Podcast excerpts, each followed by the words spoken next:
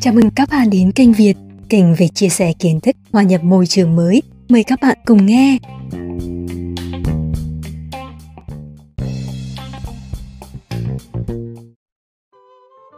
Bùa ngải quê nhà Truyện ngắn của Võ Diệu Thanh Tôi nghe đồn người chăm biết bỏ ngải Nhà tôi chỉ cần bước qua cái bụi trâm bầu bên hiên nhà đã gặp sóng chăm nên tôi hơi sợ. Chị Tiệm cười. Chị không biết người chăm có bỏ ngải ai không, chứ chị bỏ ngải cho người chăm với người kinh sống cây dương này ráo trọi rồi. Chị nói, bún nước lèo chỉ bán mỗi ngày có ngải. Nó làm cho người ta ghi ngày ngất lúc nào không hay. Nó được hỗ trợ đắc lực bởi xã mới nhổ sắc nhuyễn, còn y dòng nhựa thơm nồng, bằm chung tỏi nướng. Mắm rút trắng khô, nướng trong lá chuối dậy mùi. Nồi bún dừa sôi trong nhà, người ngoài đường đã bị cái mùi thơm ấm nồng sọc vô mũi, lôi cơn thèm ra đầu lưỡi và nước miếng chảy tới no thôi. Bữa đứng gió, chỉ cần chỉ thêm vài nhánh củi me nước, lửa phừng lên, nước sôi lục ục, xa cả khúc đường, hơi thở đã ngập mùi nước lèo. Từng thớ thịt trong những đứa con nít người chăm, người kinh quanh xóm cây dương này được nuôi lớn từ những tô bún nước lèo của chị. Mấy nông dân như ba tôi thì chỉ cần ăn một tô bún trộn với nửa tô cơm nguội là có thể khom lưng đắp bờ cả ngày không biết đói. Những người đi xa như bác hai tôi thì có cái để bồi hồi khi nhớ xứ quê. Tôi thì khỏi phải nói, sáng không ăn bún, cả ngày cũng hết muốn ăn món gì cho đàng hoàng. Mỗi lần bán bún cho tôi, chị Tiễn ưu tiên lựa nhiều nhiều bắp chuối. Cho anh hai thì nhiều ớt, còn bún cho ba tôi thì chỉ không để cá. Bà nói, ngọt thơm của cá tan ra nước hết rồi, ăn suông mới thấy cái đã của nước lèo. Chị chú ý tới từng sở thích của nhà tôi, bắt đầu từ anh hai. Tình yêu của anh hai và chị Tiệm bắt đầu từ vụ anh không biết ăn ớt. Hồi chị 15 đã gánh quan bún ngang nhà tôi, anh ăn mấy lần chê, bữa mặn, bữa lợ. Chị học hỏi đâu đó, chỉ non tháng sau, trước lúc đi học, không ăn được tô bún chỉ nấu là dường như ngày đó anh thấy trong mình bãi quải.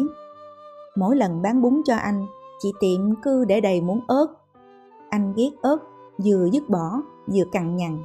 Bữa nào cũng dặn, mà sao lì quá không biết. Chị cười, con trai không biết ăn ớt, mai mốt có vợ bị ăn hiếp cho coi. Không lâu sau, anh hay ăn bún thiếu ớt là chạy cùng xóm kiếm cho bằng được. Cây nồng của từng khúc ức ngâm nước mắm trộn với mùi ngang ngát của bún nước lèo khiến cái lưỡi anh chết liệm, thấy bụng no tràn. Còn cái dáng áo bà ba gọn gọn, quằn da gánh bún, đôi gò má thấm lửa căng hồng, làm trái tim anh động đậy. Anh hai tôi yêu đương hiền lành như con gái. Họ đã nói gì với nhau chưa? Tôi không biết. Có điều tôi sớm đọc được ngôn ngữ tình yêu thầm kín trong lòng họ. Vậy mà thiệt bất ngờ, một hôm tôi nghe ba nói với anh hai. Ba giỏi con tiệm rồi, nó thương con nhưng nó không làm vợ con được đâu. Con nhỏ tội nghiệp. Người trong xóm nói ba chê chị tiệm là tại chú Lịnh, ba chị hư quá. Ngày xưa chú Lịnh có thương một cô nào đó ở trong kinh, nhưng cô đó chê chú Lịnh nghèo hay chê tính tình cục mịch không biết nữa. Ngày cô đi lấy chồng, chú ực một hơi gần hai lít đế. Bước tới cổng du quy của cô dâu, bức tan nát mấy lá đụng đỉnh. Xô ngã hai cây chuối đã được đính rồng phủng thỉ khéo bằng lá vú sữa. Rồi chú ra đường, tuột trần truồng, nằm ngủ tỉnh bơ. Cô dâu vẫn được về nhà chồng, nhưng nghe đâu hạnh phúc của họ xỉu xảo như cái cổng du quy ngày đó chú Lĩnh cũng không còn được mấy phần hồn để sống. Má chị Tiệm là một cô gái mồ côi, thấy cảnh chú vậy, nhón mấy lời an ủi, rồi một mâm trầu và ít trái cau là có thể thành vợ, thành chồng. Nhưng hạnh phúc kham khổ đó không được bao lâu thì bà mất. Chú lịnh tiếp tục té vô hũ rượu, bỏ mặt chị Tiệm với gánh bún. Chú ôm chai rượu đi sàn xê khắp xóm Ba tôi thường hay mời chú Lĩnh ghé uống trà. Có con cá ngon, ông làm một món gì đó, rồi kêu tôi tới mời chú Nhâm Nhi, là ba muốn giúp chú giải khuây. Ba hay nói, thằng chả nặng tình nhưng yếu đuối. Bởi họ thân nhau vậy, nên khi biết bà nhất quyết không cho anh hai thương chị tiệm, chú lĩnh xách chai rượu tới nhà tôi để xuống dán cái cốt. Tôi nhất định phải túm cho được thằng xuôi gia như anh, đừng đòi cưới vợ cho thằng hai nghe, đám cưới nó tôi quậy tanh bành. Ba kêu tôi nướng mấy con khô liềm kiềm phơi từ hồi nước giật. Hai ông ngồi nhổ một hơi. Chú lĩnh say khóc như con nít. Chị tiệm bán nhẹ gánh bún. Hạ nó bên cạnh gốc mê nước trước nhà tôi, tới dìu chú về. Chú theo chị, hay chị bước theo chú cũng không biết. Chỉ thấy hai đôi chân bước nghiêng bước ngã dưới đường quê. Nhìn ống quần mềm quấn chân chị, xịu xả bên cạnh hai chân trần móc thết của chú tôi thèm khóc. Tôi hiểu lý do vì sao ba không muốn anh hai cưới chị Tiệm. Ông bà tôi sanh được hai người con. Cả hai người đều ham học, nhưng lớn lên chỉ có bác hai theo con đường chữ nghĩa, lập nghiệp tận Sài Gòn. Ba cứ vợ quê để tiệm việc coi sóc mười mấy công đất hương quả, dưỡng đãi tuổi già như chúa chính cây của ông bà nội. Một phần, ba không thích không khí chở búa. Tối ngày, nhà nào nhà nấy đóng cửa kính mít ngột muốn chết. Thế nhưng, mỗi lần dắt anh em tôi lên nhà bác hai chơi, thấy hai đứa nhìn thao láo, mấy nhà cao trật ót, sở quýu cái dòng người đông gì mà đông đổ xuôi đổ ngược. Mắt ba có một màn nước ướt rượt. Khi chúng tôi ghé mấy khu vui chơi, anh em tôi vừa thích thú vừa ngỡ ngàng, nét mặt ba buồn buồn. Lúc vô siêu thị, chúng tôi đứng bên thang cuốn cả buổi, mà không dám bước lên. Một hồi bậm gan phóng đại thì cả người chới giới, la quế lên một tiếng, khiến mấy người anh con của bác hai cười muốn nghẹt thở. Ba cũng cười, nhưng miệng thì méo xẹo. Thành phố có những thứ mà như quê trăm năm sau chưa có được. Đường từ Sài Gòn về nhà, ba tôi ngồi im, giúp đầu từng đứa. Cho nên, anh hai phải đi con đường mà có thể mở mày cho cả một tương lai dài. Phải chi tôi là trai, có thể gánh thế anh cái tương lai dài đó. Vậy là anh hai lên thành phố học. Ngày anh đi, tôi thấy anh không ăn bún sáng. Có lẽ anh bỏ cơm cả ngày. Anh đứng nếp bên cửa, nhìn dáng chị Tiệm gánh bún chậm chậm ngang nhà tôi. Thường khi chị Tiệm bán tới nhà tôi thì gánh bún đã dơi quá nữa nồi nước lèo đã sắc được mấy phần. Bữa nay gánh bún còn đầy. Thao rau ghém dung cao chừng như sắp gãy ngọn theo bước chân của chị. Bữa nay chỉ gánh mà không bán. Củi lửa phía dưới nồi lạnh tanh. Thao bún không được đậy kỹ bằng tấm xà bay. Lớp bún trên mặt khô cứng vì nắng gió. Đường về, gánh vẫn còn quằn quại trên vai. Người ta đi xa, mọi thứ dù nặng dù nhẹ, cũng tan mau theo thời gian. Anh hai dễ dàng tìm được cho mình người con gái khác. Ba tôi không biết rành gốc tích nàng dâu, nhưng giỏ tới giỏ lui, thấy cũng dân chịu học nên gật đầu. Trưa bữa nhóm họ, bà con tới nhà đông đủ. Bận biểu khách khứa một hồi, tự dưng ba tôi hỏi, con tiệm bữa nay có bán bún không? Có lẽ ba tôi đói bụng độ này chị đã gánh bún tới nhà tôi cũng có lẽ ba đang lo lắng. Tôi lắc đầu. Ba nghĩ chắc chỉ không dám gánh bún ngang nhà vì sợ cầm lòng không được. Tôi nói chỉ phải canh chừng chú Lĩnh. Chú nhậu từ hồi mấy anh trong xóm cắm cây cột che rạp đầu tiên. Chị sợ chú xỉn quá tới nhà tôi quậy. Ba tôi bưng chung trà uống cạn, rồi rót nhanh chung kế. Ông uống trà hay uống cảm xúc của mình cũng không biết nữa. Kêu nó kể ổng đi, để ông quẩy cho vui ba lo cho chị hơn. Nhưng chị không sao hết. Đám cưới anh xong, tôi vẫn thấy chị gánh bún, đi ngang nhà khi còn lưng nồi. Làng khói chứa chan mùi nước lèo, lẫn quẩn trên miệng nồi, rồi trôi tuột ra sao. Ba tôi đang ngồi uống trà, chợt uống nhiều hơn. Uống gần hết bình trà, ba kêu tên tôi. Lấy cái tô, chạy theo con tiệm mua cho ba tô bún. Sau ngày cưới anh hai, chu lĩnh uống rượu không ngày nào nghỉ, uống thay cơm, uống ngày rồi uống đêm, uống không cho tỉnh, mấy tháng liền như vậy. Một bữa, tự nhiên chú ngưng ngang, giống như sợ rượu. Ngày nào chú cũng tới nhà tôi uống trà, chú ốm dữ lắm. Mỗi lần gặp chú, tôi không khỏi thẫn thờ nhìn ba. Chú cười cười với tôi mà tôi thấy như là nước mắt chú đang tràn từ từ. Chú nhát lắm, chịu khổ không bền, ba con gan gấp. Phải chi chú bằng phân nửa ổng thôi thì con tiệm đỡ khổ hơn. Phải chi chú chết sớm. Đó là lúc chú bệnh nặng lắm. Không lâu sau, chú qua đời. Ai cũng nói vì dẫn ba tôi mà chú chết sớm.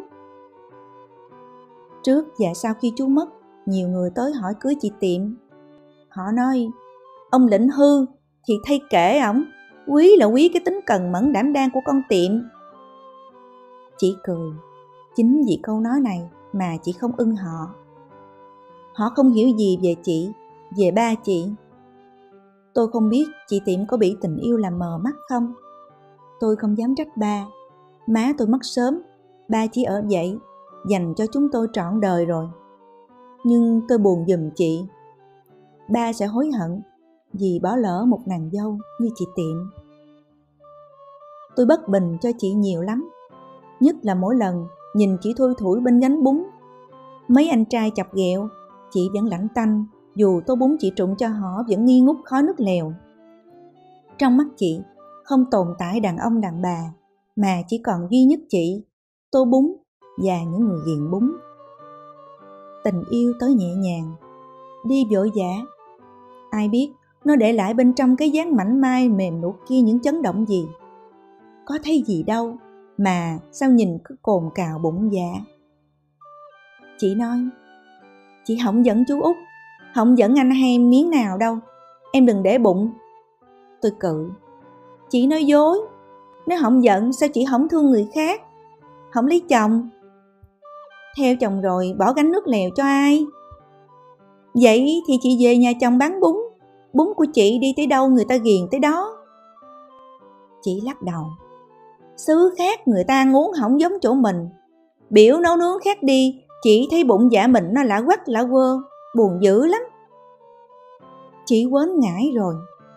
Chị bỏ ngải mê hoặc người nhưng chính chị lại bị nghiện. Chị ghiền nấu ghiền nhìn khách lùa từng đũa bún. Đang ăn trong miệng đã muốn lùa thêm miếng kế. Nhìn vậy mà no chỉ bán, chỉ cầu cho những người ghiền bún, có cái thỏa cơn ghiền. Mưa thì bận áo mưa, che cái bếp bằng mấy tấm tôn xoay tròn hình nón bún vẫn bốc khói dưới màn mưa tới cửa tầng nhà. Nước lên thì chiếc xuồng tam bản nhỏ, nguyên cái quan gánh được đưa lên xuồng. Chị ngồi trên xuồng, nhìn người người ngồi cầu khỉ ăn bún mà no con mắt. Quanh họ nước lĩnh lãng nước một màu, trắng sông, trắng đồng ăn bún trên mặt nước mùi nước lèo dường như đậm đà hơn có lẽ mùa này cá nhiều, nhất là cá linh, thịt trắng ngọt thao miệng. Mùa này cá nấu chua, kho rượu, kho lạc dầm me, ăn lần một lần hai đã ngán. Chỉ có nấu bún nước lèo là có thể ăn cành hông, no tới ớn luôn. Nhưng khi đói lại muốn trụng một tô lùi xì sụp. Cá linh mùa lũ nấu bún nước lèo có vị ngọt, mùi thơm, đủ sức níu chân người xa xứ. Tôi lấy chồng xa, nhiều năm liền gần như không thể ăn sáng được vì kiếm nát nước cũng không khi nào thấy tô bún ở xóm cây dương. Gần xa chỗ tôi cũng có mấy bản đề bún cá. Ghé vô cũng xả, nghệ, ớt cắt khúc mà càng ăn càng thấy chơi vơi. Mấy miếng chả chiên, quyết luộc, tỏi phi rải trên mặt làm tô bún trở nên lá quắc. Ăn bún mà nhớ khát cổ những tô bún cọng nhỏ được trụng qua ba bốn quẩn nước lèo của chị tiệm. Từng cọng bún uống no cái mùi bay xa cả khúc đường. Như vậy mới đúng điệu bún cây dương đúng điệu mà rẻ. Mỗi lần nghĩ tới mùi nước lèo dậy đầy mũi. Nó dậy từ trong nỗi nhớ mỗi lần về quê ăn bún tôi luôn húp phải cơn xốn sang của chính mình đó là khi bắt gặp những sợi tóc bạc của chị ngày càng dày hơn dáng chị ngày càng mỏng hơn so với gánh bún vẫn nặng triệu triệu trên vai cưới vợ xong anh hai ít về nhà. Mỗi lần về chơi, chị hai phải cù bỉ theo nhiều thịt heo để sáng nấu miếng, hủ tiếu cho chị và mấy đứa con. Ở đây gần người chăm nên những món hủ tiếu, bánh canh giò heo bán không ai ăn nên không ai bán. Bún nước lèo thì chỉ thua. Mỗi lần về cực vậy nên chị ngại về. Anh hai nhớ ba thì lâu lâu về một mình, có khi rủ tôi cùng về.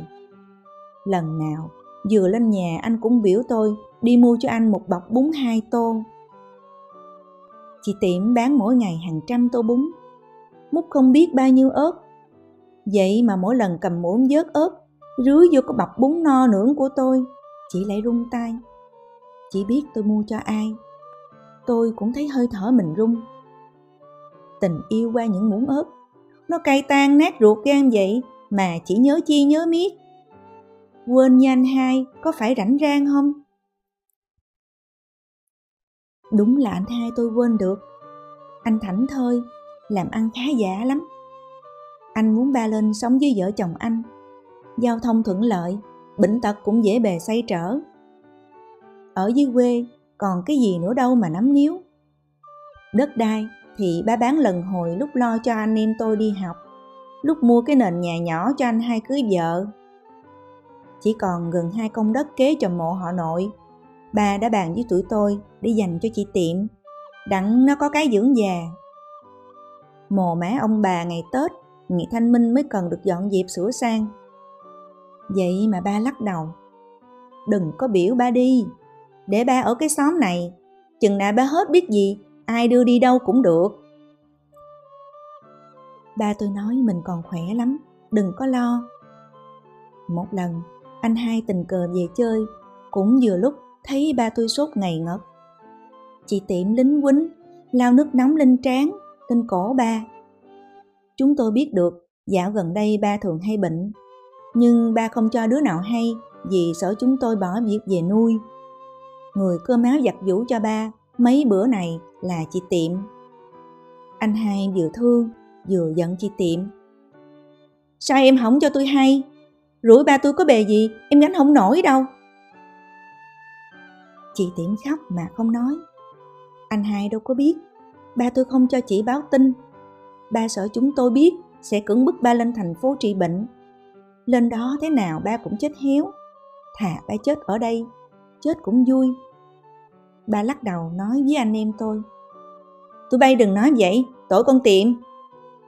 Rồi ba quay sang nói nhỏ với chị. Đứa nào nó dám trách cứ bay, tao cắt đầu từng đứa.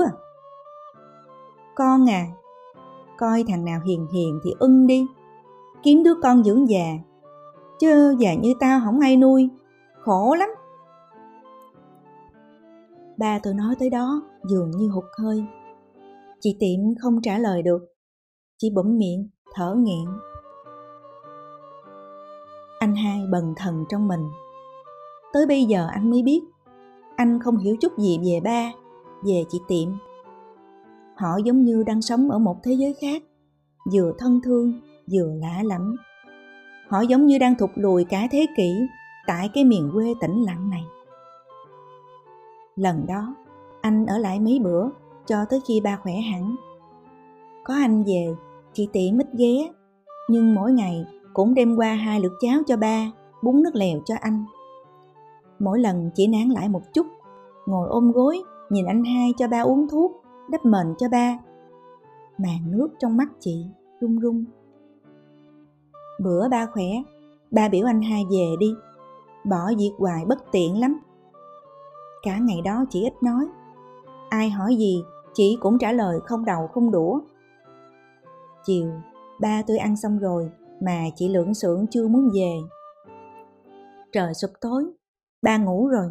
Chị tới gần anh hai, mắt nhìn xuống chân tay vặn dẹo giặt áo. Anh ôm tôi một lần được không? Một lần thôi. Anh nhìn những sợi tóc khác màu chìm nổi trên đầu chị. Thấy lòng mình mềm hơn bún. Người con gái đó đã lỡ dở một đời vì yêu anh đã nếm trải gần như tất cả cái đau đớn của buồn tuổi thèm khát. Anh chỉ muốn giang đôi tay mạnh mẽ của mình bao bọc cho chị. Chị nhìn thấy mắt anh, môi cắn lại gần như sắp bật khóc. Tay chị gịch mạnh như đang xé vạt áo của chính mình. Tôi muốn có một đứa con. Tôi không để ảnh hưởng gì cuộc sống của anh đâu, tôi tự nuôi nó. Anh tôi không kìm mình được nữa, kéo chị vào lòng. Anh sẽ lo cho em và con. Lúc này, mặt đất có sụp xuống, hay là thần chết có đứng kế bên cũng không làm chỉ buông bỏ. Nó nồng nàn, êm ái hơn bất cứ thứ gì chị từng biết. Chị sẽ có một đứa con, nó sẽ được chị yêu thương, chị sẽ không làm ảnh hưởng cuộc sống của ai hết. Chị sẽ rời khỏi xứ này để nuôi dưỡng nó nên người. Không hiểu sao, trong lúc mũ mị vậy mà chị lại kinh hoàng nghĩ hình dung mũi mình không còn phản phất mùi không khí sống kỳ dương.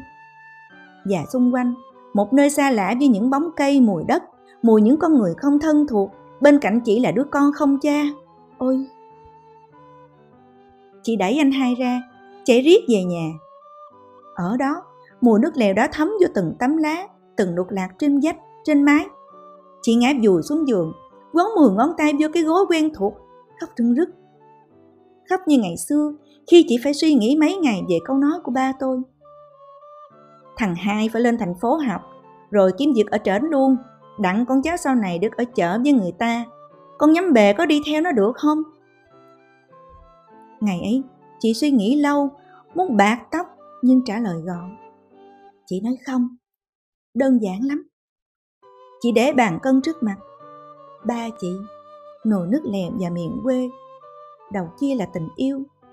Tình yêu sao mà nhẹ xìu. Chị ôm nó, đi tới phía dốc bên kia của cuộc đời rồi. Mà có thấy hề hấn gì đâu. Nhầm nhò gì đâu. Hôm sau, chị tiễn anh hai đi. Ở trển yên tâm mừng việc nghe. Tôi lo cho chú Út không thua gì anh đâu. Chừng nào thấy không ổn, tôi cho anh hay mà. Tôi nể chú Út lắm, gà trống nuôi con. Con lớn lại cắn răng chịu đựng cảnh xa con lì cháu. Chơ là tôi, lỡ mà có con, chắc tôi bắt dính nó cứng ở chỗ này. Xa con chắc tôi chết, mà theo con đi xứ nào tôi cũng chắc chết. Chú Út biết ý tôi rành lắm. Anh cắn môi, thở như khóc. Mắt rưng rưng, hết nhìn ba rồi nhìn chị tiệm. Nặng tình chi mà khổ thân gì nè những người thân yêu của tôi. Những người thân yêu của chúng tôi, họ không thể rứt mình ra khỏi miếng đất máu thịt này. Nhưng họ lại muốn những người họ yêu thương được tung cánh bốn phương trời.